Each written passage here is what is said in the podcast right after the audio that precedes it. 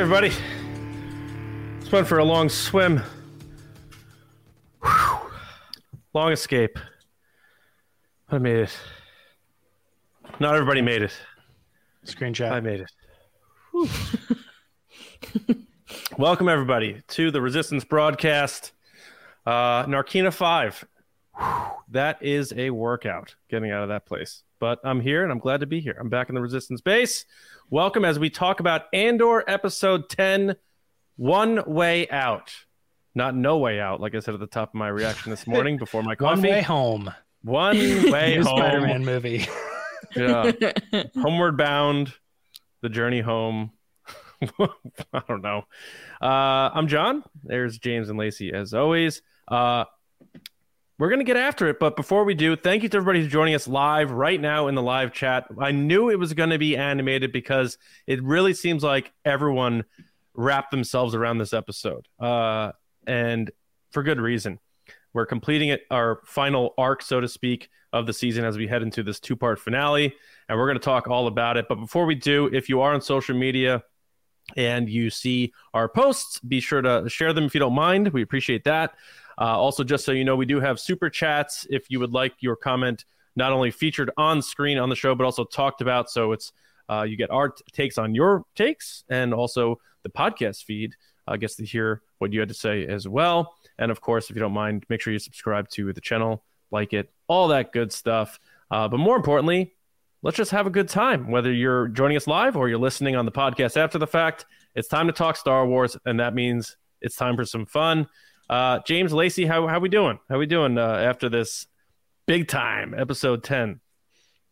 I think it's kind of funny that it seems like generally the fandom is like, you know, I'm on board to see where they go when that first episode drops. And then like the middle episode drops, and everybody's like, this show is just rough. It's hard to watch. It's slow. It's boring. I don't really like it. And then the third episode drops the arc, and everybody's like, yeah.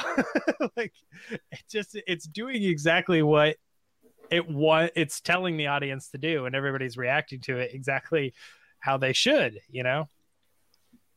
That's how it feels from from my perspective a little bit. Hmm. Okay. John, did you did you think that? I haven't seen people say that it's boring. I don't know. I don't know if I've seen that.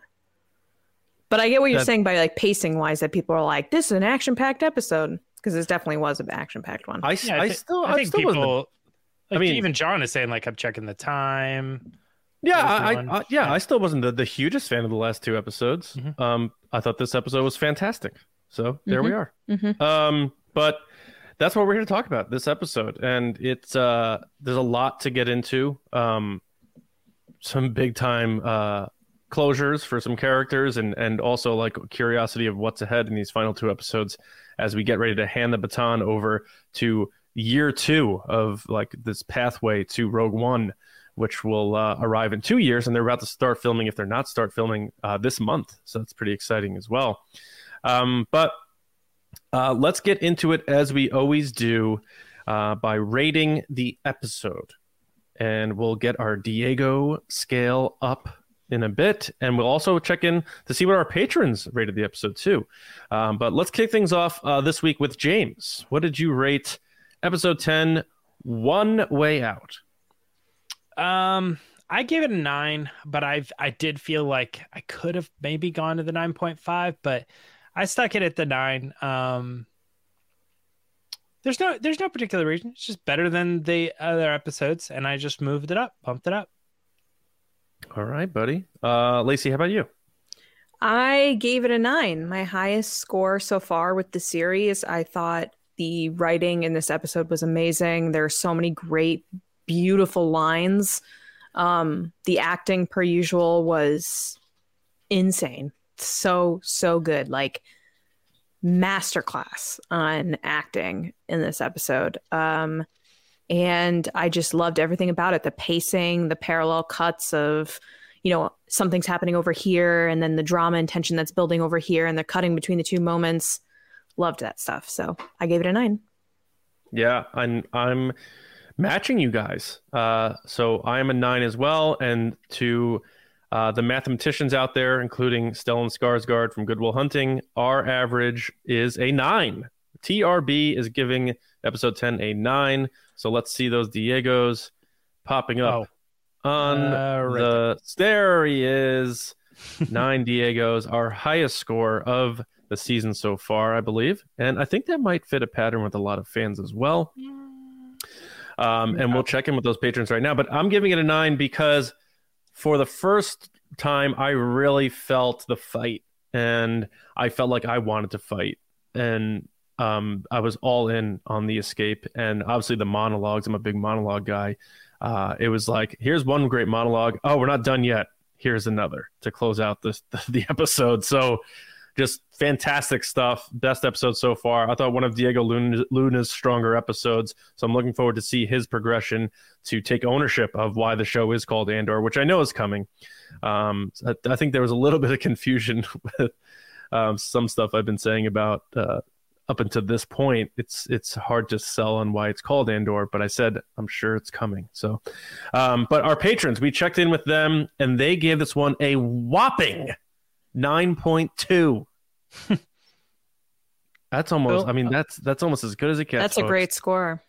great score. Um, I thought we were great, and then they're like, Just a little bit more. Just a little bit more.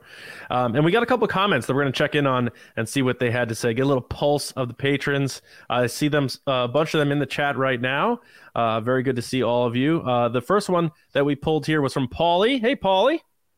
And he said nine Diegos. So he's right there with uh, the TRB3.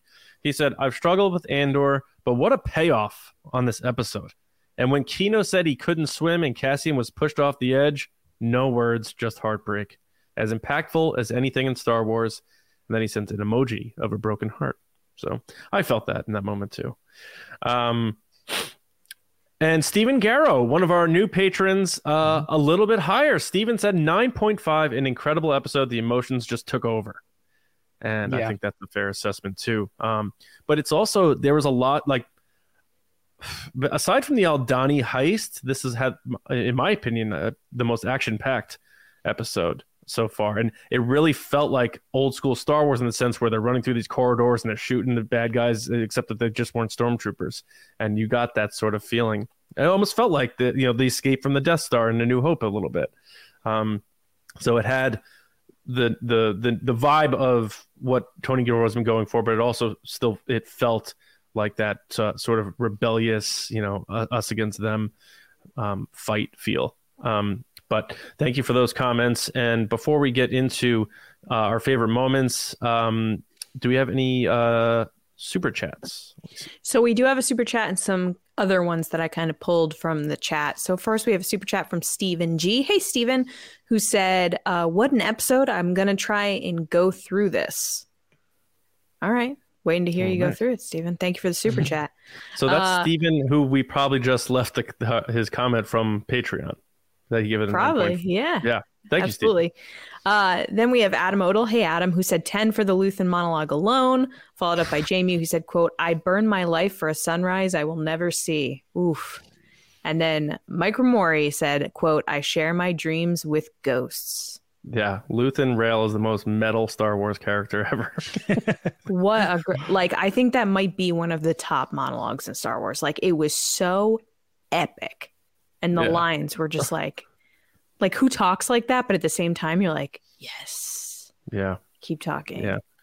yeah. Luthen almost like I felt a lot different about Luthen coming out of this episode than I did previously, which just felt like he was a guy who wanted to do this, but he really gave us the first look at what he was like inside.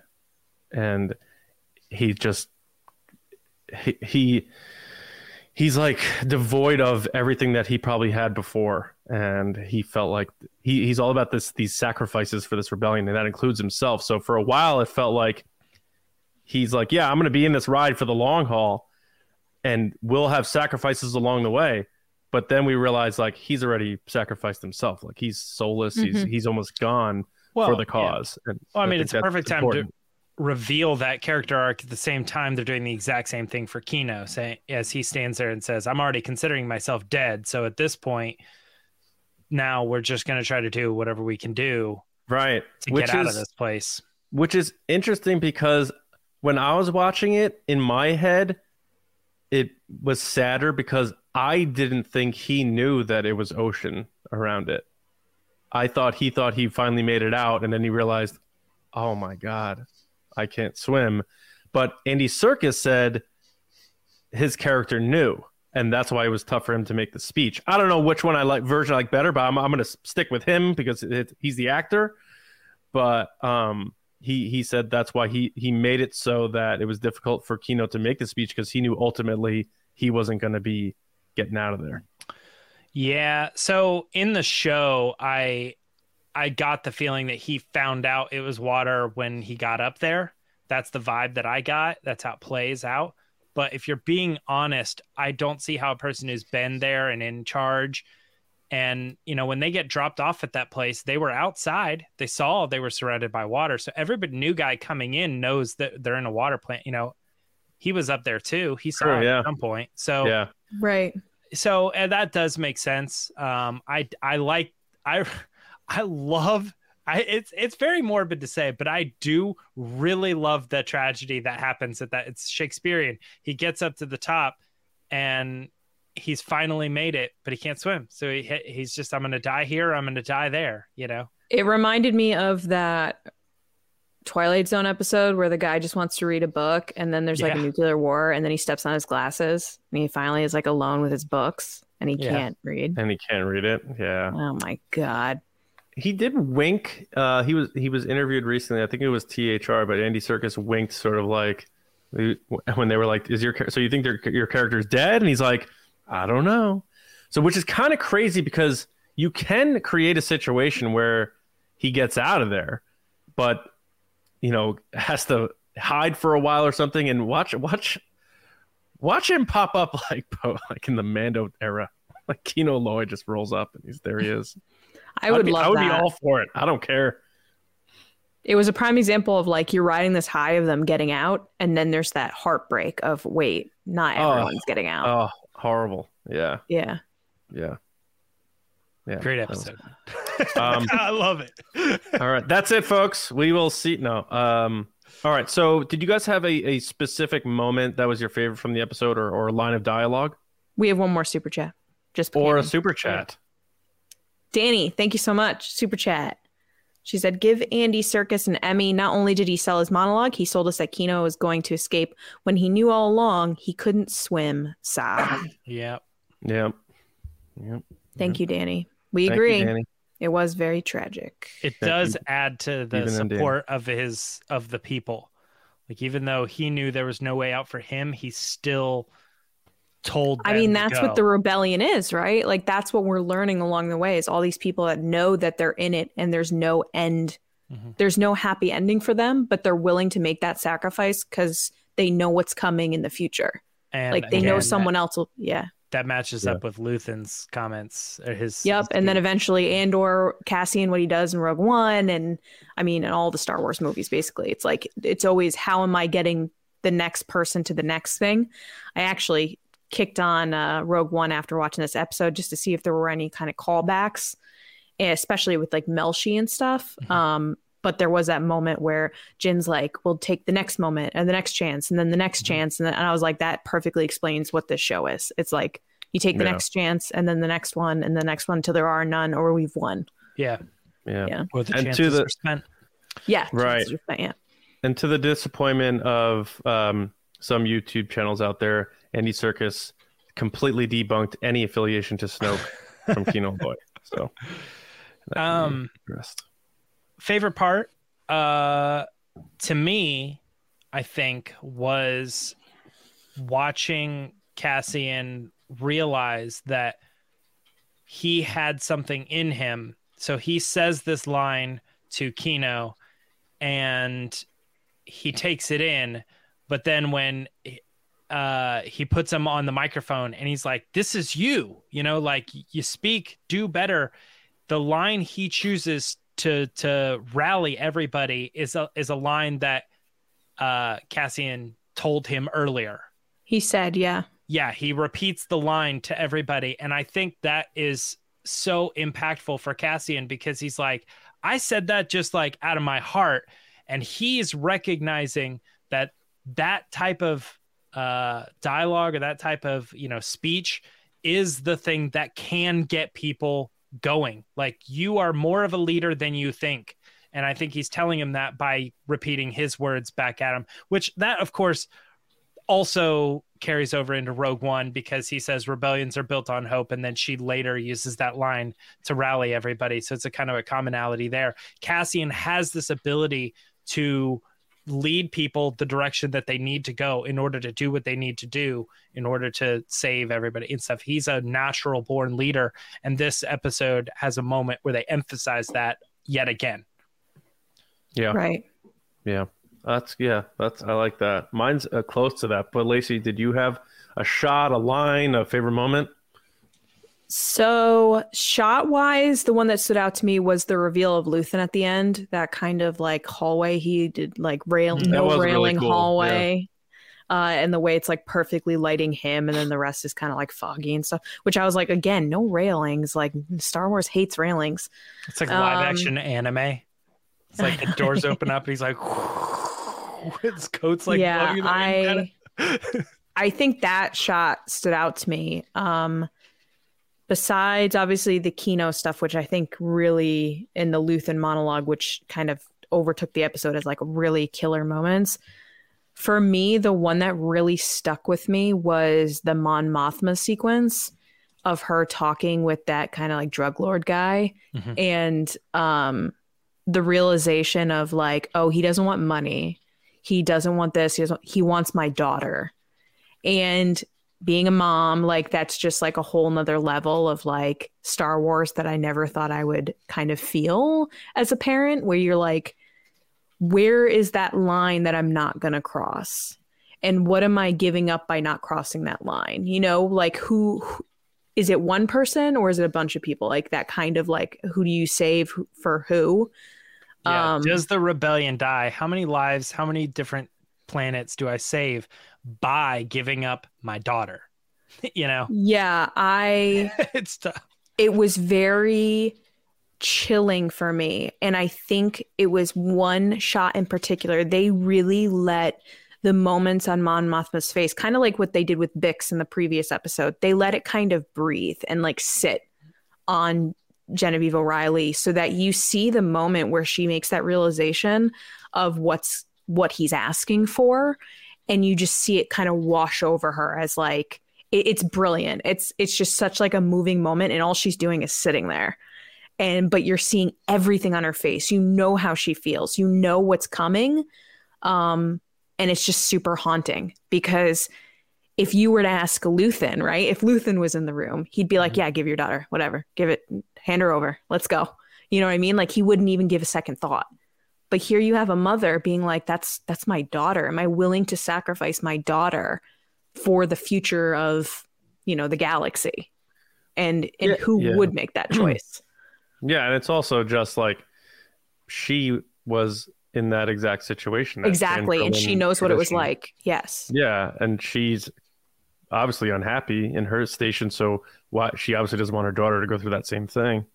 Um, and it's also those traditions, while cultural traditions for that planet are no different than you know em- empirical rule, like we're deciding for you, sort of thing, and that her situation when she was young probably was a part of what fueled her to become this person who wants to create this rebellion.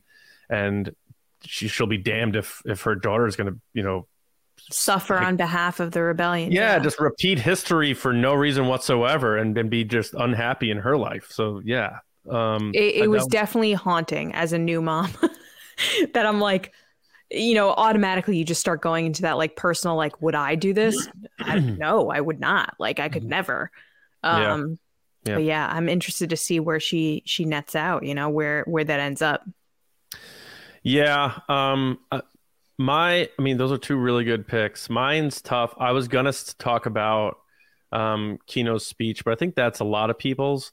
So I'm gonna point to Lonnie, um, ooh yeah good character who surprising surprised me That, So- so that was the spoiler that I was talking about last week.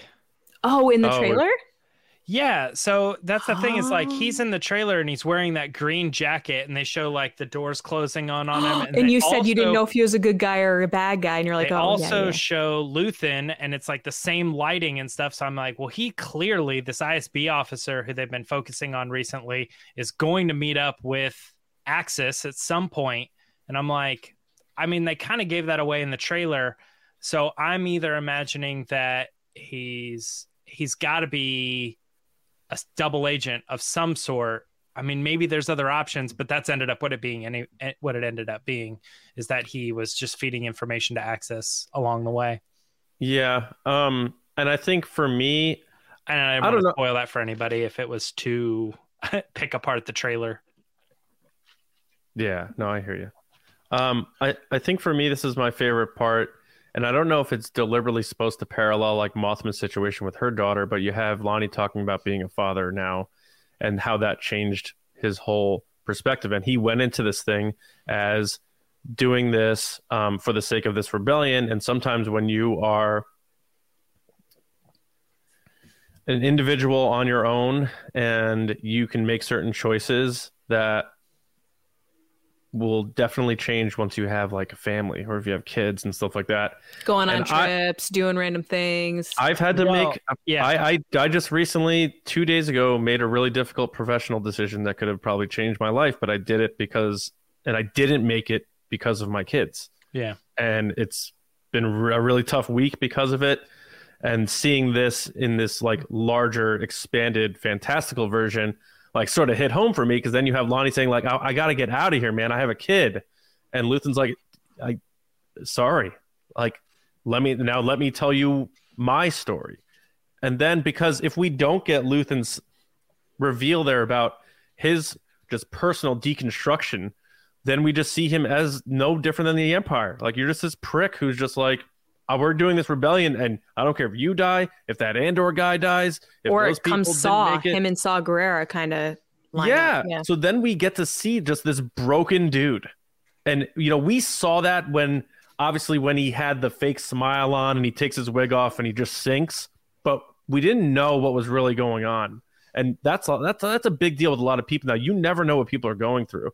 And then he just unloads all the stuff like basically saying like I am soulless. I'm never going to see that sunrise.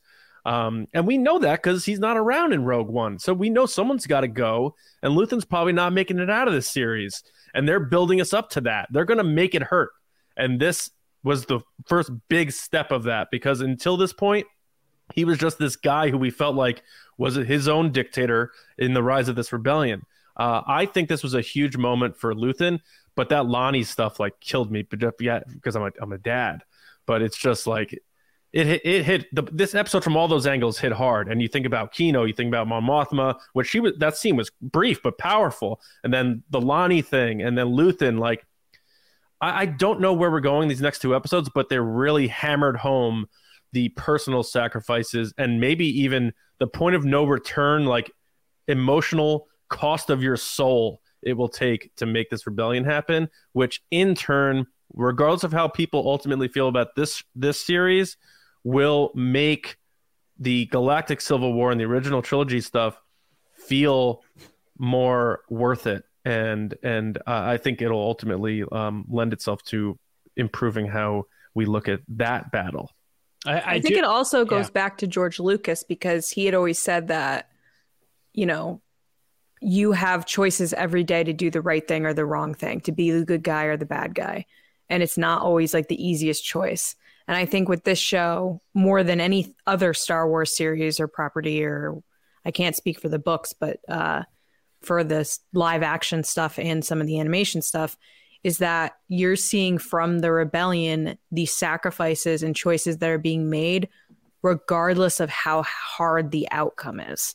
And I think it's tough to watch, and it, and it's it's going to be, I think, more interesting to watch the series in one sitting because you're getting like a bit and a bit and a bit and a bit. And I feel Yeah. like if you watch it all at once, it's kind of going to have those moments of triumph and and kind of sadder, darker moments. But just, I think this show is really pulling moments from history and from current events that remind you that when something is not right or something is going wrong, uh, and there's bad people in the world, that people are making tough decisions every day, and that you have to respect those choices while also understanding that sometimes not everyone's going to make the right choice or not everyone's going to do the same thing. And I think you're seeing this from all different sides. Like everyone has their hardships from Mon Mothma to Kino to Andor to Luthen, but they're all kind of doing this where they're kind of working towards the same same goal, but they're kind of just all operating separately and it's very interesting to watch. Right. So you're waiting Yeah. for them to all cross paths, right? Like you're waiting for them to all come together to that one where you see them in Rogue One, where they're all in one big base together.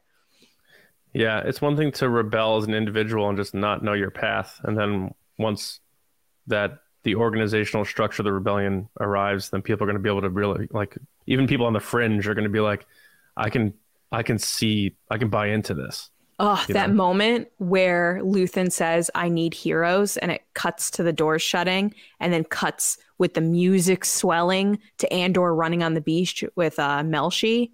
Like, Yeah. I need my heroes. Oh my God. What a, tr- like, what? With that like triple moonlight, whatever that was. I mm-hmm. don't Yeah. think I've smiled harder in this series than that beautifully done moment from the transition was from cool. Lonnie being like, you know, stay in your lane, Lonnie. I need heroes to he doesn't even understand that Andor is a hero. Andor just saved Yeah. all these people and he's running, you know, and he's free. And I think James, you were right a couple weeks ago. You had said this. I think the Empire's going to show up at that prison and be like, he got away again. you yeah, know, like we, like he's apparently been staying at here, who just had a major breakout, and it's like, oh Mhm. my god, teacher's Yeah. going to be Gonna like, suck. what?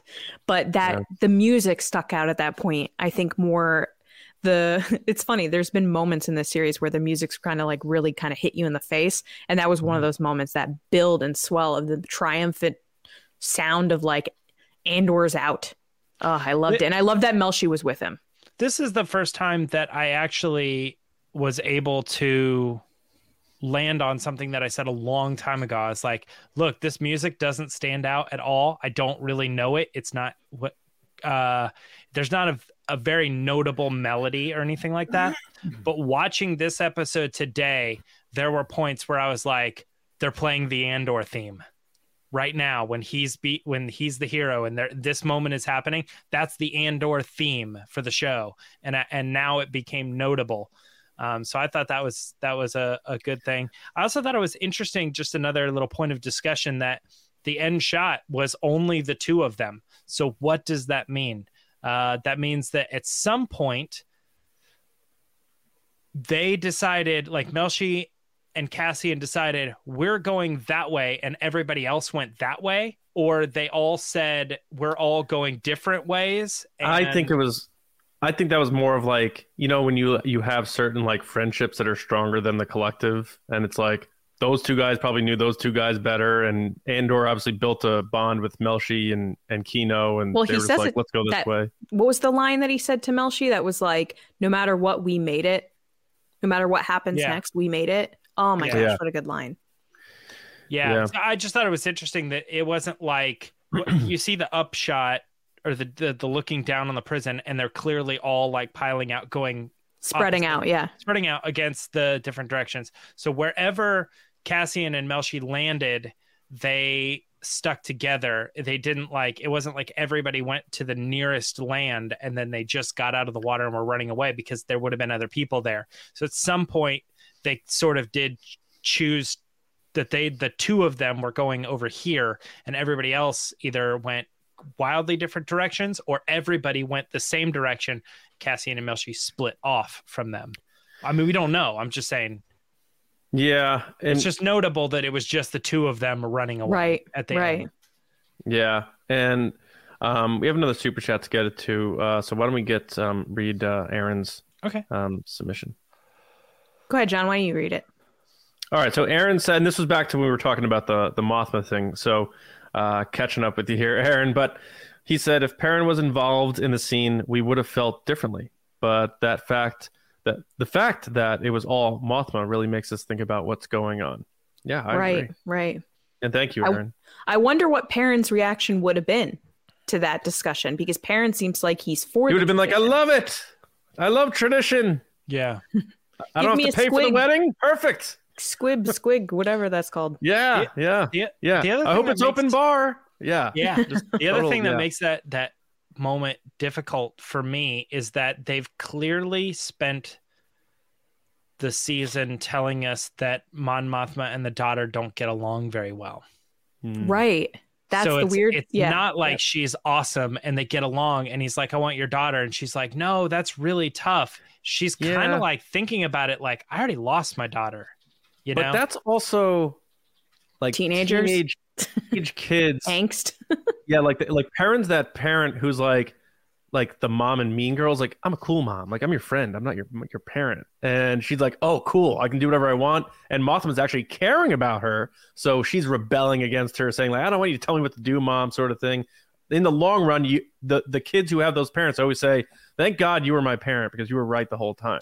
So well, we're when you can't get this- a yes out of mom, you always go to dad to get the yes. we're, we're seeing this version of that because she's a teenager, but I, I think that's all that that boils down to is I- that, that classic.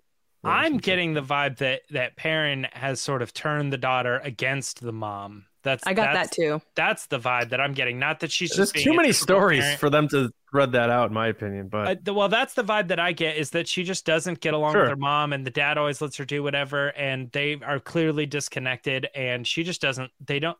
The daughter doesn't like the mom. She does like her dad, and I don't think it's like the daughter likes both, and she's just like a teenager. I'm getting the vibe that they're telling us that very specifically to lead up sort of to this decision, or maybe more in the next two episodes. We'll see where this if this storyline continues, where she does inevitably make that decision to sell, uh, not not sell her daughter. That's the wrong thing, but betroth the daughter. It's um because I think it, it is it's something that Mon Mothma is thinking about because they've made it very clear that the daughter is already already lost to her. So even if she fought for the daughter, the daughter doesn't like her anyway. So now it's almost like a tough decision because she's already gone. So why not just let her be Mm, in that I didn't see it. Yeah, I, didn't see I that. think regardless social, of- whatever. I think regardless of the tension that we've seen in previous episodes, at the end of the day, she's still her daughter. No, and no, she I- still yeah. doesn't want yeah. her daughter to live the life she's lived because everybody that has a kid, obviously we all think that because we're all parents, Mhm. you want your kid to have a better life than you did. You don't want your kid to go through this the pain, trauma experiences that you've had in life that weren't great. And we know that she didn't like her own marriage. She didn't she was way too young. She doesn't like the traditions. So why would she then put her her Yeah. daughter through it, regardless of the tension and angst that she's getting? Which I do agree with Right. you, James. I do think that parent has been playing uh oh i'm right your mom's not cool i'm the cool one like Yeah. your mom sucks I- It's I'm just saying it's st- not strictly mom's love for daughter. There's also this other angle of daughter doesn't like mom, and she has to then consider that too. I, th- I think it just doubles up. The, the first one's absolutely there. Mom loves daughter. I didn't like my absolutely mom when I was a teenager either because she was very strict. You know, so and now I love her. so she would have betrothed you to Ishendril and drug lord's son So when they make the Return of the Jedi special edition and they edit in a 20 something year old Mothma's daughter and she's like just gives her a hug and then walks off screen, then we know. Full circle. um, but so I was thinking about Kino's speech and I said this in my reaction video this morning.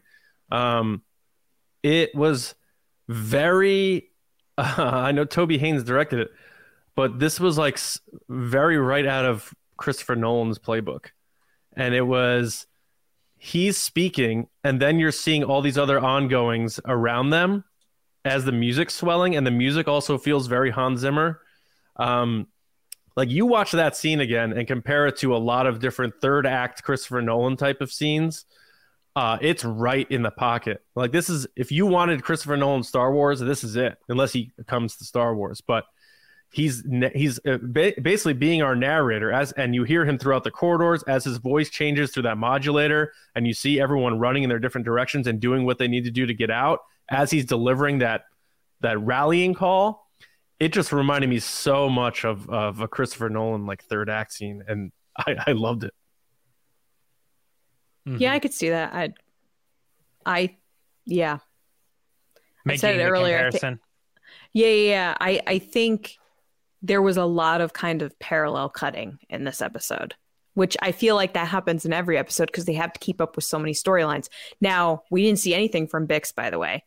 We didn't, but we saw their planet, and even that, I was kind of like, "Oh, why throw this in here in this episode?" Yeah, I don't know. It was they really weird. introduced this to a couple new characters without that didn't even say anything, and I'm Right, like, they I were just talking about the understand what's mom. going on here. Yeah, But the ending that John was just mentioning with the quick cuts and everything, the thing that stood out to me in that moment was first of all that the guards were so scared of them, which was interesting. They were all like sweating and scared and whatnot. Cassian has a very good shot. Mhm. He was doing a lot of Han Solo uh, no look shot moments. Yeah, yeah. I Oh, really my- enjoyed that. my favorite Cassian shot was they. Oh, how did it go? There was an order here. They like look at him. They look over at the guy. Then he like drops the gun. Then they flip back. Cassian fires the gun, so killing the guy. But they did it off screen. It wa it was a it was a very quick like they kept flipping. Yeah, I think I know what and you forth. mean. Yeah. and I was like, they're doing this very intentionally to show, to be able to show him, and then y- your mind goes to what's happening over here, and then they flip over, and your mind goes to what's happening over here. Uh, and I just thought it was a really clever way to do that. I, I'd almost have to pull it up to be like how it how it played out. But if you remember the scene is when they're he's climbing up the ladder, and it's the first time he like grabs the gun. He shoots the other guard, but yeah, Yeah. I think he shoots one in the leg, and then they shoot go over to the other guy or something. Yeah. And then the pipe wound up being the plumbing, and he was just flooding it out to short the system. Mhm. And that seeing that one guy get like electrocuted, and and then you just start seeing them all getting like mowed down and stuff. Like that was like Saving Private Ryan stuff. That was like rough. That was rough to just see. Um, it was it was also clever too because the water then clearly if there was Flooded water, through. flooded through so the message yeah, being carried through the right. Yeah, as well it's a good way to get your message out is flood the floor and let it drain over into lower And I think like Lacey, you brought up like that they were cowering and they were like hiding, they were like shushing each other and stuff. And it's like you got to think those guys like never had to use their weapons before, and it was just like those all those people were so in line, and then when when things went down, they were not prepared like at all. One one they were outnumbered, and two they were just like I'm not dying these for this. Mm-hmm. yeah, these people were Yeah. just taking these jobs because they have to. It's either you're falling in line with the empire and doing your job, or you're on the other end of that treatment. Which Yeah. one would you prefer, right? Yeah, it's like that guy in Force Awakens. He's like, even Hux is gone. Get out of here. I'm out of here. Just like, forget this, man. I knew this episode was going to be crazy with the the deaths because before it even started, it has those little warnings in the upper left hand corner, and the first warning was intense violence, and I was like, great. Buckle Wow. up, guys. It's 7 a.m. intense violence. So I knew it was going to be kind of crazy. But yeah, it was amazing how many people, one after the other, you saw die, especially because the first few people that die are people that throughout the episodes you've gotten to know a little bit, not necessarily like closely, but enough that you recognize, like, oh, that's the person from his group. That's the person who's looking out for Cassian.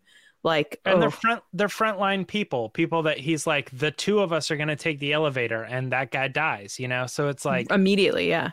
Yeah, it's one of those things like if all the people that he had been talking to and got lines in the show all made it out, then it would just fall under not believable. So they had to build up those characters over three episodes, for three or four episodes, specifically just to kill them, so that it felt believable when some of your main characters did get out, that other characters who were very uh, important to that breakout and were leading that didn't and Right. were killed like almost Right. immediately. Yeah, yeah, I they agree. were they were kind of very disorganized, those guards. Yeah, it was. Um, I mean, it was it was a huge a huge ep- episode, and like the action was was big time, and I really enjoyed every aspect of that. And it it really cruised fast. Like that episode moved. I was I was not ready for it to be over when it ended. I was like, I need I. And I didn't feel that way about the past few, couple episodes, but the you know, um or past bunch, but this one I was like, oh, I want to get right to the next one right this moment. I will say that the way the last one ended, where he was like, never more than 12 guards, I think everybody was like, yes, yes. Now, like, you know, he won over. Yeah, that's uh, fair. That's true. Kane. Yeah. Uh, but this episode, I was like that right from the beginning. I agree. The second, the Yeah. second they were like, all right, it happens today. You know, let's make it clean, make it good. You know, Yeah. And I was just like, oh man, it's about to go down. Oh, where- Lacey. Oh, what the heck? Jeez, she, she didn't like that point at all. All I guess not.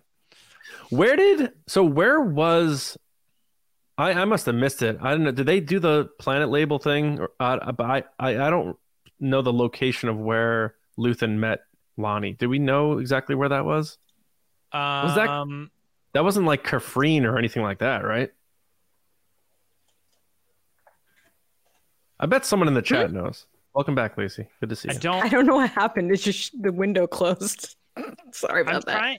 I'm trying to think about the dialogue, and they just said like, you know, oh, we haven't met him in a while, and I Well, don't so- think they said. I can only Lacey, we're trying to figure on the out lower part of cat. If of- we know where Luthen met Lonni. I think it's definitely Coruscant, but it looked like it was like up, up, up, up, up on a bridge somewhere. Oh, okay. Yeah. Like, and he's that was that I described that as lower levels, but I think 'Cause he went up. just so hmm. I think he went down to a service elevator and then took the Oh, service was- elevator up to a certain like What- cat, was that that- catwalk. Was that that outside elevator shot thing? That was that scene? Would they show the elevators on the outside of that building going up? I don't Was think that that's the- the elevator he's in. Mm-mm. I think you're right that that's where it starts. It shows an elevator moving because I remember being like, "Hey, there's finally that shot." yeah, yeah, me too. I was like, that's the final But- thing we've seen from the trailers, right? but I don't think that's the elevator that he's in. I think he he's in a very small elevator. And it is funny that you say that, Lacey. Like you're you're right. He was like on the ground and then he went up to like where it's clearly Because he like, on kept going bridge. downstairs and stuff. Yeah. Yeah. But I'm Mm. I'm still thinking he was higher and he rode an elevator down to the bottom levels, even though he wasn't all the way down. He was like still he went down, but he's still like high up. The reason I'm saying down is because he went downstairs and the pull it up. camera, excuse me, was shooting up at him when he's coming down the stairs. And then it cuts to him and he's in a hallway and then gets in the elevator. So it's de- so that we're definitely saying Coruscant, like the bowels of it or something like That- uh, I mean, that's just the obvious guess. Yeah, Like, I don't he's on think he left the planet. where the people start like smoking some death sticks, hanging out. I, and That's also, um, it would be silly because they're both on Coruscant till both leave and go to a different planet. I mean, it wouldn't be silly, but he's also on Coruscant as well. He went from top down. Okay, gotcha. Um, yeah, I mean, yeah, I guess that does make sense. And then the, the whole the whole Kreegyr thing. So we haven't seen this Kreegyr guy yet, right? So Mm-mm. and and Saw like rejected the meeting. So I wonder if like Kreegyr like, because they brought him up um, with the whole Lonni thing. If we're gonna finally get to see who that guy is, like, are they gonna put like how much? I guess this is sort of positioning towards speculation. Um, Lonni did a good week, job, by the way, of uh, kind of steering them away from surprising the crew, like trying to get them to be like, "Oh, we would never do this." but- Yeah, Mhm. yeah. but Dedra yeah. did look at him and was like, So that's yeah. So that that's that's an interesting like uh, thing I want to pitch to you guys in a second. But do you think um the last two episodes of this season like are they going to really put a tight bow on it, like a neat bow on it, or do you think they're going to leave a lot of things in shambles uh, or cliffhung for you know the season two? Because that's taking place like the next year, right? So I wonder. And then I don't think it's going to be neat. I think it's going to be leaving you in a place that's going to make you feel anxious. I think some stuff's going to be wrapped up, but then Right, there's, always, yeah, there's going to be a question Okay, mark about yeah. something else. Yeah, uh, yeah, that's that's kind of what I was leaning towards too. I And then hope the- nothing happens to Lonni. I really do. I Poor guy. I know I feel terrible for Lonni. I want I want him to get out too. Um, and then we still got to figure out what's going on with uh Blevin because he's been sort of MIA for a little bit. I, I think still he's think out he's- of it. Yeah, They removed think- him yeah, from I- the sector.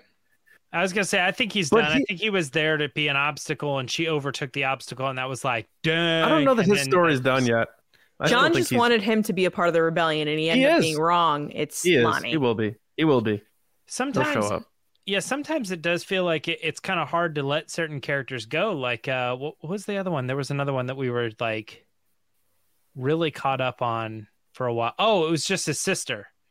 And it's like, Yeah. I think it could just be that the sister was a thing just to, at some point, for her to say, Your sister's dead. Stop Uh, chasing the ghost. false you know? MacGuffin for him. Yeah. sort of yeah and and so i think that could be the end of the arc i mean that it would be a big reveal like oh so it's actually your sister Oh, remember like but Departed? All a she is still end, alive Marky Mark shows up out of nowhere and just blows away Matt Damon.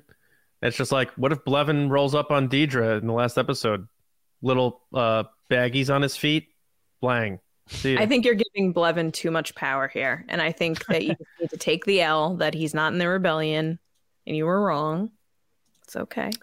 We'll see. Um, or I think this would be cool. He'll never do it, Gilroy.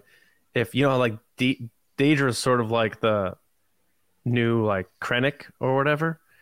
If she keeps like messing up, or she she like screws up so bad that we get Vader to show up and he just chokes her, like just pulls a what he does with Captain Needa and those guys, just like that's it, done.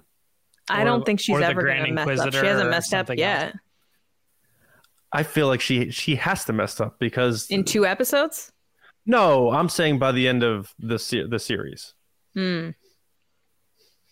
You think she's going to get too wrapped up in what she's doing? Yeah. Or like Syril's gonna like screw her up and she's gonna like align with him, which is a mistake, or something's gonna something's gonna she's not getting out of this because that you know, I think it's that whole thing where if you don't see these people in Rogue One, uh Gilroy's gonna make sure they're not around. Maybe. Especially big then players. he'd have to kill everybody. He's killing most of these people, I think. I think that's that I mean that's what he that's what they did in Rogue One. Yeah, he but also- those he are also- people that were on Scarif, though. A lot of these people are in Coruscant. Yeah, I know. I'm just I- I, am speculating and it- the, the We've- Vader thing we've too is speculated because on this for years i still don't think people have to die because That's what the- I agree with that. I don't think whole- everybody has to die. the whole like Rogue One and um and the original trilogy to me is very focused on the characters that they're focused on and I'm there's not saying so that the much Diane Screen, though. on. What? I'm not saying that to die on screen. They could do the, one of those things like, you know, Dedra Meero, you are now uh, assigned to the blank wing of the Death Star. But I Um, don't think that has to happen either. I think she can just exist in the Star Wars I didn't galaxy. say it has to happen. I'm just saying it's a possibility. Hmm. I'm only basing it on you said I think Tony Gilroy's killing off a lot of these people. I Right. think he is. Like in one way or another, Like, he's I think stealing their, Luthen could survive stealing their and he could Oh, just no, he's be finished. Yeah, Well, I mean, out. he could be like Hera. Hera's clearly survived. She was very involved in the rebellion, but she was never shown or didn't have anything to do with. Yeah, Uh, I mean, she was mentioned in Rogue One, but like, Yep. my my thing is like these people can be players, and we just didn't hear about them in the original trilogy. No big deal. Yeah, but for Rogue One's sake, um, it would be very weird if all of a sudden Luthen was MIA, in my opinion. Um, Th- it- And just- that's a weird just- example for look. me because my opinion is now after seeing today's episode with his speech, I think Luthen dies and Cassian is there. I'm I'm not necessarily saying Cassian kills him, so but I think there's going to be a he dies. we're going gonna talk about that. Yeah, or we're gonna talk about that on Monday's show. something. Yeah. Um, the Vader thing only because Tony Gilroy like redid the whole third act and like that I don't think that Vader scene was there until he came into the mix. Mhm. So he keeps saying like, "Oh, we're not doing fan service, not doing fan service." I, I don't think it's uh, below him to to get Vader involved at all in this series, and that would make perfect sense if if the scene was right. So I don't know I'm if just saying showing up this season. I don't mean this season necessarily. I'm just saying like maybe he makes an appearance and does something uh, to one of these characters. So Hmm. Did you guys hear me earlier? I said, or the Grand Inquisitor shows up. Hello. Yeah. like he does this thing. Everybody's Yeah. like, oh my gosh, they brought in that guy for the Kenobi show. um, are, are there other aspects of this episode we haven't touched on? I feel like we we've done a bunch. And I know, um, uh, Lacey, I'm sure we have another super chat in there, right? We do. David Ford's up. Thank you for the super chat. Says when your pipes are leaking on the floor and is flooded, there's only one way out. Clem's Plumbing. We are always on program. That makes sense. We're always Dave. on program. Clem's done. Plumbing. Thank you, David Ford. Yeah, Um, I uh I think we pretty much talked about this episode. The only thing we we would have left to do at this point is to like take every line and start dissecting it and being like, how awesome! I know. How I awesome know. Which that? is you know, that's tough to yeah. That's There were so many good lines in this episode. yeah. there's times where I was like trying to follow the dialogue too, and it was just so heavy. Like that Mon Mothma scene is just like, man, they are they're going Yeah. back and forth, Gilmore Girls style, and I'm like trying to follow them. There's been a Uh. bunch of scenes throughout this show that I had to rewind it and like just because I missed one line. yeah, And if you miss one line, you're like, I don't know what's going on. So I had to go back a couple times and rewatch. I'm I am perfectly okay admitting that, you know. But um yeah, I mean I still I, I I don't know. I I I'm perfectly fine if Kino Loy this is the end of his story because his arc was completed, but Mhm. I just like Andy Serkis so much and everything, even the small parts like the He's great. prestige and stuff. Uh, I would love to see him play in other areas of Star Wars. Um, and he like seemed to really enjoy it too. And he enjoyed doing Snoke, you know, but um, I don't know. Do you guys think that's it for him? I do. I think Yeah, I mean- he died. I think Yeah, I think so too. I think That the only way that character shows up again, honestly, is like if a book or comic wants to play with him and say that he survived or became something because he stayed on the facility. They right. moved him to another facility and he survived and he got out of that or something. You know, they could play with it, but I just don't see it involving a live action Andy Serkis. Can you guys swim? Yes. I would be more scared of the jump and the impact of the water than I would be about swimming. Well, that's a long distance to swim, it looked like. So I would also be very worried about fatigue. It's amazing what you could do when you have adrenaline. But see, I I would've would've. That's what I thought. Clothes off is what I would have done Um, Why? I don't know. because I that- think I think that that would complicate things. It looks Um, like they're like plastic. Yeah, but trying to take them off when you're in the water, I after impact, I I I want that obstacle eliminated before I even But make the you'd jump. probably want to also keep the clothes for when you inevitably get out of the water.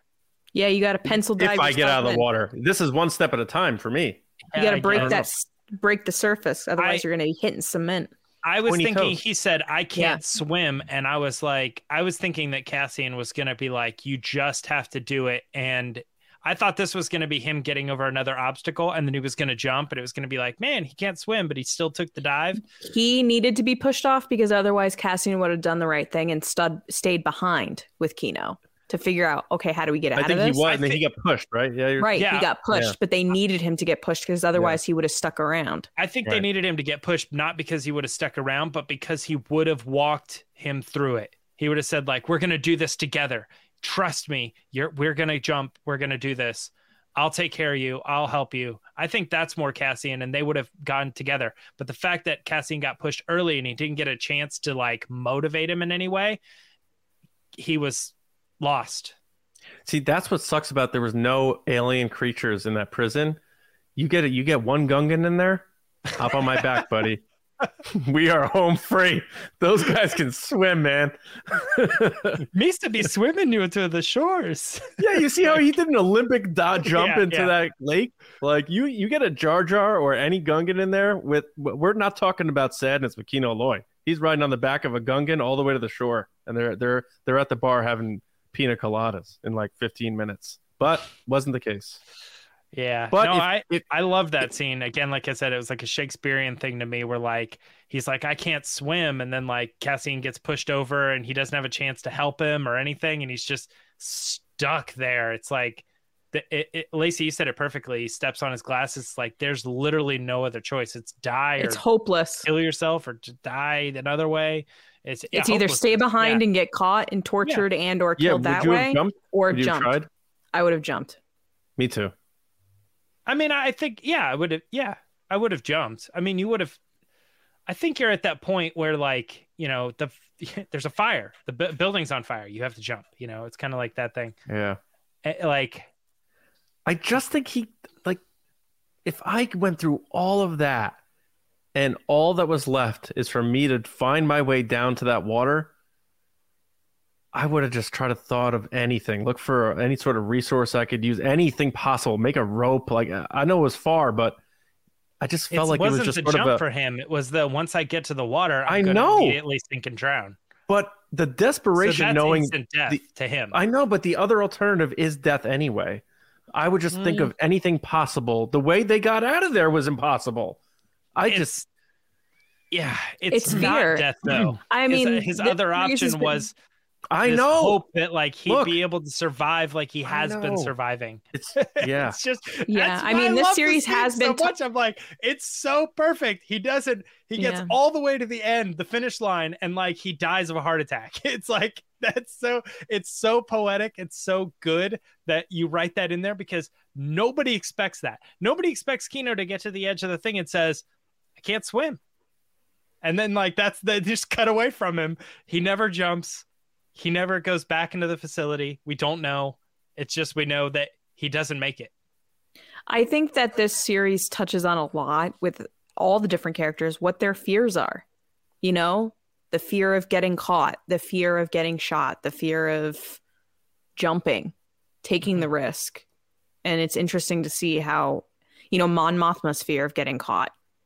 Then you have Lonni's fear of getting caught, all this other stuff. It's fear can drive really crazy reactions to things and it also can keep you from seeing what that next step is. Yeah. It's a bummer. yeah, I Um, would have jumped. Yeah. I mean, that's being you, but like, I- I think I would feel differently if I honestly could not swim. Oh, 100%. And my biggest fear in my entire life was like drowning. You know what I mean? And I feel like that's what we, that's what was revealed to us on that ledge is that well, there's a reason they made that prison Yeah. in water besides the hydropower. I'm sure it also is like, how often are people going to get out and swim? I mean, unless it was like, oh, we're going to build this prison and it's in water, but we need a way to kill off that Kino character. And somebody's just like, I'll think of something. and it's like, He they just can't write in this thing, he can't swim. yeah. And Yeah. they get to the edge and he can't swim. Wait, what? I bet in one version of it, they weren't jumping off the edge, but it was just like he gets in the water and he's trying and he struggles and we watch him drown. I bet that That's was why- version too. That's why I I'm not saying it's they- so tragic. I'm not saying what they did was bad, but I think if they arrived inside the prison from inside of the ship and didn't know the surroundings of that prison, it would have added to like the tragedy of it. Because That's Then he- that's us de- talking about the show and and I know, kind but I'm saying then he uncovering- get he finally that gets to that maybe, point, but- like Lacey said about the guy with the glasses, and he's like, "Oh my god," you know what I'm saying? Like that would have been. Just, I mean, did- not that the show needs more brutality, but I did brutality. find it interesting, per usual with this series, because it's Andor, that when he says, I can't swim, and Melshi and, and Cassian are like, What? What did you say?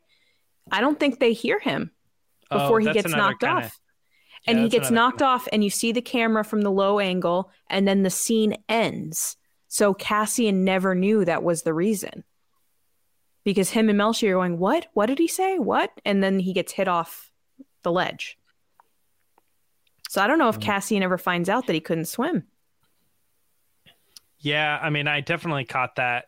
That he says, "What? Like, what did you say?" And then And it- goes, What did he say? Yeah, he says it a little bit louder, but they don't really clarify if they hear him. And then he gets not. knocked off. Yeah. Yeah. Either way, it still presents the same thing. It's just like if you want to look at it like they never even heard him say it, and then he didn't get got, to say goodbye. yeah, kind of thing. By the way, I I looked up the line that um, it, I'm I'm looking on the screen right now, and it's it's Kino looking straight at Cassie, and he's like looking him in the eyes and repeating back what he said. He says, "I would rather die trying to take them down, uh, than giving them what they want." right. Yeah. Yeah. And then it line. cuts You know to what- Cassian, and he's like, "Oh my god, I said that to you like 20 minutes ago. Yeah, You know right. That's I what ju- I told him." Yeah, man. And, and I was just thinking like that that last shot with the moonlight and they're running on the beach. They just get to shore, and like you said, Lacey Luthen saying like, "I need heroes," and we see Melshi and we see Cassian, and that's the I first time. love that like- they're together. and that's the first time he's like referred to in the story via a narration that he's a hero via the how they did the shot and then the last time we see An- uh, Cassian he's on a beach on the shore about to get swallowed up by the tidal wave from the Death Star blast it's just like oh man damn it that stings it just hurts man It really does hurt because I rewatched that whole sequence And plus- from like the moment they arrive. I couldn't stop watching it today, and I was yeah like, it still burns. Again, again, and his I- I- sentence would have been longer than than his actual life wound up being Right. his the six years hmm You're right. Um, it's funny. I, I said something. Uh, I think a couple weeks ago about Melshi, and you guys were like, "Yeah," and I felt it even more so in this episode, which is. I know he's in Rogue One, but I cannot wait for other people to rediscover Yeah. that. yeah I cannot wait for people to watch this show and then go, "Wow, man, that season was great." I'm gonna, I'm gonna, it leads into Rogue One. I'm gonna put on Rogue One. Oh, he's in this movie they called put it Rogue on and they're like, "What? I never, I never put that together." You know, I just watched 12 weeks of Andor, and like that dude's been in this movie this whole time, and I never even put it together. Oh Mhm. my gosh! And then you're like watching him through the whole thing. He rescues Jyn. He's on the shores. He's like light it up, and he's like boom. You know, it's like that's him. You know, I, I'm Light so it up. excited for other people to to put it together. Yeah. Um. All right. So before we uh, jet, um, Lacey, any more super chats? I don't want to leave anybody hanging there. There is one more from Sooner Throne. Thank you so much. He said, Will we Thank see you. Mon give up her daughter this season or season two? And do we see K2SO the last episode? Great show. Thanks. I think we're going to see K2 the end of this season, but that's just me. Mm, I I say Gilroy- yes and no.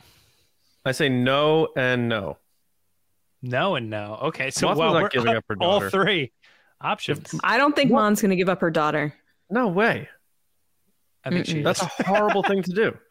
Yeah. I think that I th- uh, based on everything I said this far, I think that's what makes the decision hard. But I think that's why they're letting us recognize that it's it's gonna have to happen. And again, like Oh. if Luthen were there, he would he would make it happen because we already know it does happen. She's already on her own. She's not with parents. She's not with her daughter. Yeah, but you don't know that she gives up her daughter already. You're right, but I just think it's like all leading that That's way. a she, bold she needs to make the decision To to give save up your kid to the say yes. bigger rebellion. yeah. I don't think so. All right. I hope not. Everyone's Anyway. saying Perrin does it, not Mon. oh, that I mean, Perrin finds out about it and d- says that's what we're doing, and Mon's against it. But then Perrin, and K2, they're going to wait till season two. you think? Yep. I hope it's season one. I hope he. I comes at think the end of I season think season one can wrap without K two on a very big climactic note and make people feel good. But then I think when going into season two, if they show K two in advertisements, people are going to be like, "I'm back. I'm tuning in for that." That's Really? what's going to be. They don't need to end with him. They need to start mm. with him in the beginning of the next season. that's I could see them showing up at the end of season two to some location and being like, "We've got someone that can help you on your next mission," and the camera pans to an offline droid. D- I, and that absolutely does work. But I think they have other options that they could go with to save Yeah. K two for the next season. What That's I'm more cu- my curious about is there's been really no humor in this show. And I understand people saying like, "Well, this show doesn't need humor," and I'm. That's oh my fine. god, I hear that all the time. Yeah, and that's that's fine. That's fine. But K2SO was comic relief. Uh, he had big moments, but he was comic relief for Rogue One to ease a lot of the tension of watching that movie, as was Chirrut and Baze in in their moments. I wonder how they're going to work that in to this show, which is arguably more serious and more um, hardened than than Rogue One. So that's going to be interesting how they walk that line. I'm curious. Mm-hmm. I'm very curious about that. Not as much as when he's going to pop up because we know he is going to, but how they implement him is going to be interesting. People seem to think Perrin's going to give up the daughter. I, hmm. I'm going to throw it Because out there the guy- we get there next week. Because the drug lord- Well, because the drug lord guy had said he'd met with Perrin a couple times. Yeah. But why So- do they need to give up the daughter? How about just telling that guy to, you know what? Because they It's the clarified in last thing episode tying that Mon the Mothma he's to the her only life. person that could access those funds for her. So Yeah. if the rebellion is to continue, this is the only guy that can make it happen. This is his request. She ushers him out and says, "I'm not even thinking about it." And he says, "Yes, you are." So I think and- they'll find and find we another also way. know later in the future she There's- doesn't have parents. She doesn't have Nothing- a daughter. So I think there's something that happens. It could be Perrin gives the daughter away. I'm willing to go with that, but I'm thinking one way or another.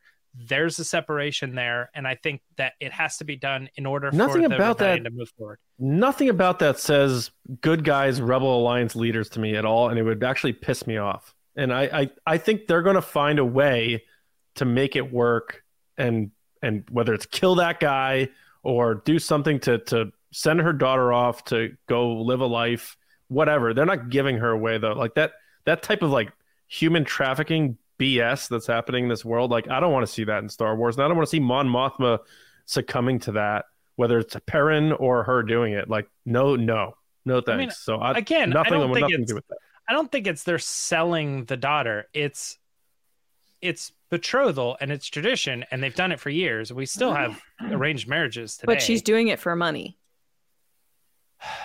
It, it's it's agreeing I- it's I- agreeing yeah. to everything that she's trying to build a rebellion towards, which is against tyranny and and and people telling you what you need to do with your life. It's the antithesis of exactly what everything she stands for. There's no way they're gonna, and if they do that, then they're they're moronic, and I hope they don't.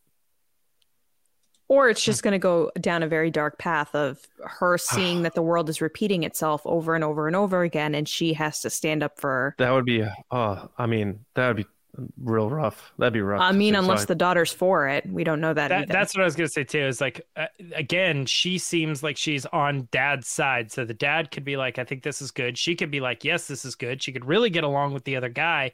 It just all sucks because Mon Mothma is supposed to be a moral character, and she's just kind of like stuck because she wouldn't want that to be the case. She wouldn't want her daughter being involved with bad influences like this guy. Like she doesn't Well, want. I don't, I don't see know. it that way. I don't see that there's a dad side. I think he's just not a dad.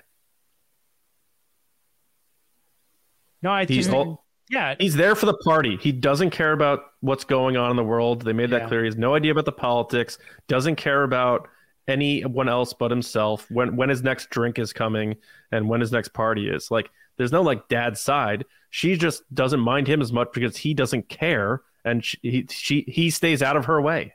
That's Yeah, how I he- see it. He is Brian says, of just kill the son after you get Sure. the money. Brian, the son didn't do anything. it's not the son's fault. yeah. Oh man, that Um, poor son. no, it's just he's of AJ the world, Soprano. and that's something that he- Mon Mothma wants her daughter to be above. Like, don't be like your father. He's of the world, and that's Yeah. not good. Of the Well, empire. Yeah. needless to say, do you guys have um before we get out of here, a- any quick thoughts on where we're kicking off um and where we're headed for the like what Tony Gilroy said? I believe he's directing these final two, this sort of two-part finale. I think, I want to see that Cass- Fondor ship spin around with the lasers. first of all, I think it's been a year, right? That's what Luthen says in the show. He's like, it's been a year. So I think Andor's been in jail for a year, right? Mm-mm-mm. No. No? It's been a year since the last they talked to um uh, Lonni? what's Lonni? Yep. It's been one Oh, year since it. the Okay. last time he communicated and met with Lonni. Yeah. And Andor's been in jail for how many shifts? Like three months? Four months? I thought it was only like 50 days, yeah, or something like yeah, that. it's not, not not that long. Yeah. Okay, so my thought is he has to go back to get his money, doesn't he? The money he left in that hotel room and the manifesto. Where did he leave that? That's true. Yeah. Because we like know that, that. they didn't bring up the manifesto and leave him the manifesto for no reason whatsoever. He has Yeah. to go back to see his mom, so I think he's going to make the mistake of going back to Ferric. Ferrix, like, why would you do that? But you have to That's because he has be- to see, right. His The mom? die. and he Yeah. has to see Bix in the condition that she's in after the torture. Like, we Yeah. haven't seen that yet. Also, there's am, am I crazy? There's another scene they show on Ferrix in the trailers where the guys are wearing the like solo mud trooper outfits Mm. and So they're you're all saying maybe standing they like stole a line of security. Oh, oh. No, no, no. was like, that not? Are you confusing that with they the, already what, do that that? shot of them on Aldhani wearing those those outfits that looked similar? I don't know.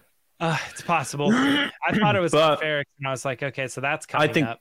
That's a great point, Lacey. Like the the whole like I don't think Maarva's gonna go beyond this season because she, She's her, already she's not already taking her medicine. Yeah. she's already failing health, and the next season's the next year. Yeah, so we're gonna see that, and that's gonna be rough. Um, so yeah, it's gonna be it's gonna yeah. Um, I see. Yeah, Mike wrote uh, Ferrix is gonna happen because Cinta and ISB agent were watching Maarva's house. Yeah, something's going down, so we'll see. But yeah, we're uh, we'll find out next week. Um, any final thoughts before uh, we we start wrapping up? I hope we get to see Luthen's uh, lightsaber ship. That's what I said when you started. Yeah. I was kind of talking over you, but like I want to see Oh. that scene where it's it's very Oh. clearly spinning around and cutting through stuff. Yeah. Andy Serkis also said the parts that they were building do hold significance. And he's like, if you pay attention closely, you'll see why. So those things that they were building, it's not just something. Speculation was accurate that like there was significance to what they were building, and he said uh, there will be like a payoff or an explanation. We'll understand what what that's all about. So In the next two Um, episodes or eventually in the story. he just said at some Yeah. point, he said, but they they, do hold significance. What they were building. I was looking at like because it's like a triangle type shape. I don't know.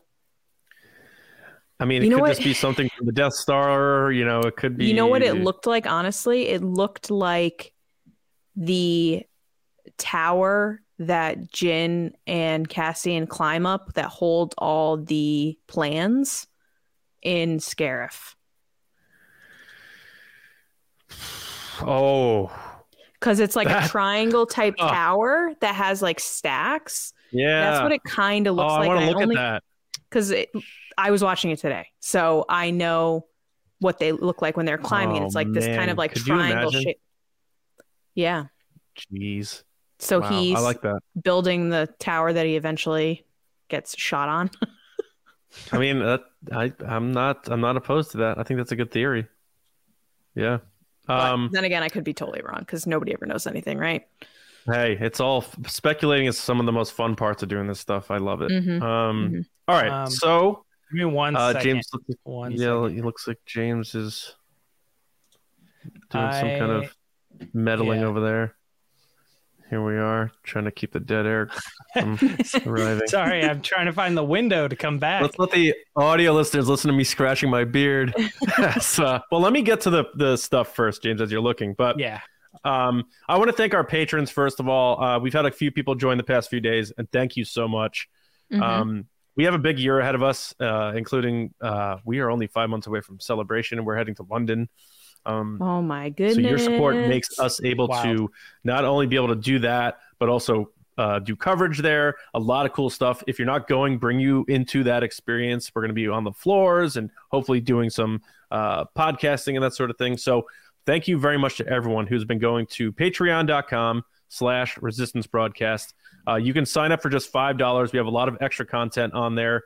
Um, and we're going to be doing uh, tomorrow night we're going to be doing our Revenge of the Sith live commentary tomorrow night. Uh, so if you are already a patron and you're available, come hang out with us tomorrow as we do a live commentary of that movie. It will also be on the page thereafter, but it's a great time to sign up now. Uh, check out the tiers again, patreon.com slash resistance broadcast. And a very special thank you to our generals and spice runners.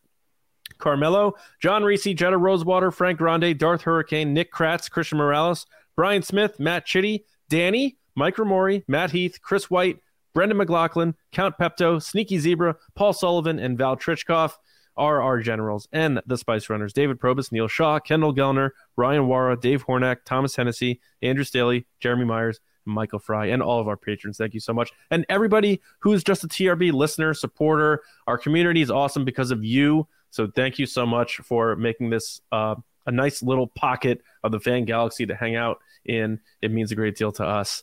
Um, you can find me on Twitter at Johnny Hoey, writing and editing at Star Wars Newsnet, and my movie podcast, Just Like the Movies.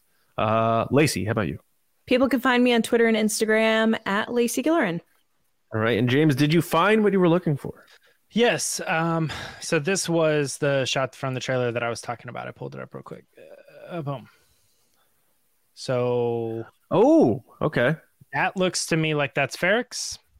Yeah. Right. Looks to me Yeah. like I don't think we've gotten that shot yet, where there's Nope. like an army of like the mud trooper looking. Unless guys. that's that scene where Clem gets hung.